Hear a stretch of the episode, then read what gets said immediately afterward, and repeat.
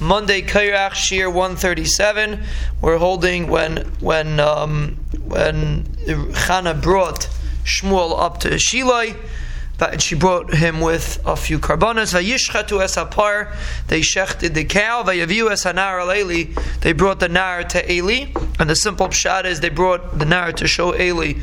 You know, this is the that the tefillah was mekuyim and this was the child.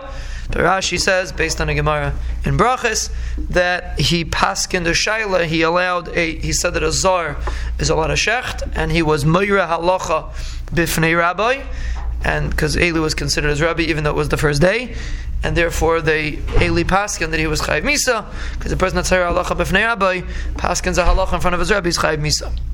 But Taimer bi so she pleaded with him. She made a shvua. Ani ha'isha hanitzeves imcha bazeh.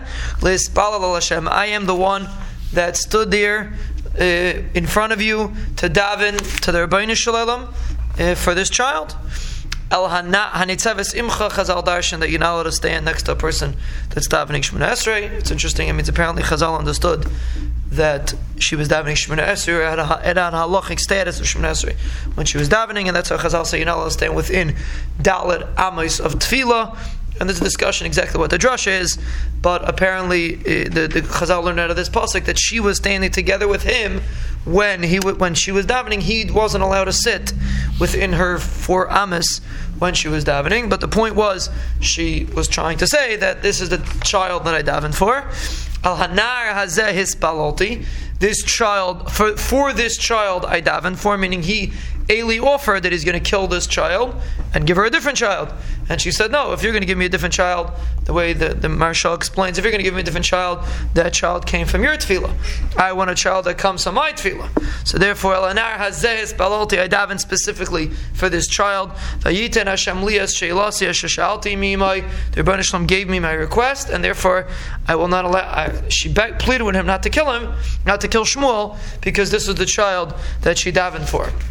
And it's actually interesting why she mentioned, we just said before the halacha, that you're not allowed to stand within four amas of tefillah. Why is that something that she felt was important to hint when she was pleading with Eli?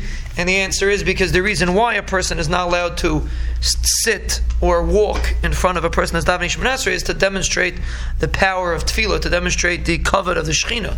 So therefore, she was saying that you were with me and you understood the power of the tefillah, and this was the child that I davened for. So please uh, don't do anything to him. And then she she ends off, I lent him to the Ribbono Shel Olam.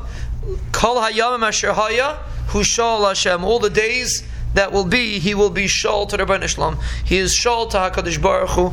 He's lent to Hashem, and Rashi says, therefore, because he's lent to Ribbono Shel Olam, you don't have the ability to punish him, which is an interesting thing. If a person, we could just extrapolate from that. If a person lives with the mahalach that he's shol to the Ribbono Shel Olam and he's he's an avid of Ribbono Shel Olam, Ribbono Shel Olam has a responsibility, so to speak, to take care of him. If that's the attitude, and that's what she was telling him, they bowed to the Ribbono Shel Olam, and Rashi says it was either Shmuel or Elkanah bowed to the Ribbono Shel Olam, but but Eli allowed him to go free because of Chana pleading with him, and Eli stayed by the by Mishkan Shilai for the next. I mean, he was shol to the Ribbono Shel Olam for the next fifty years.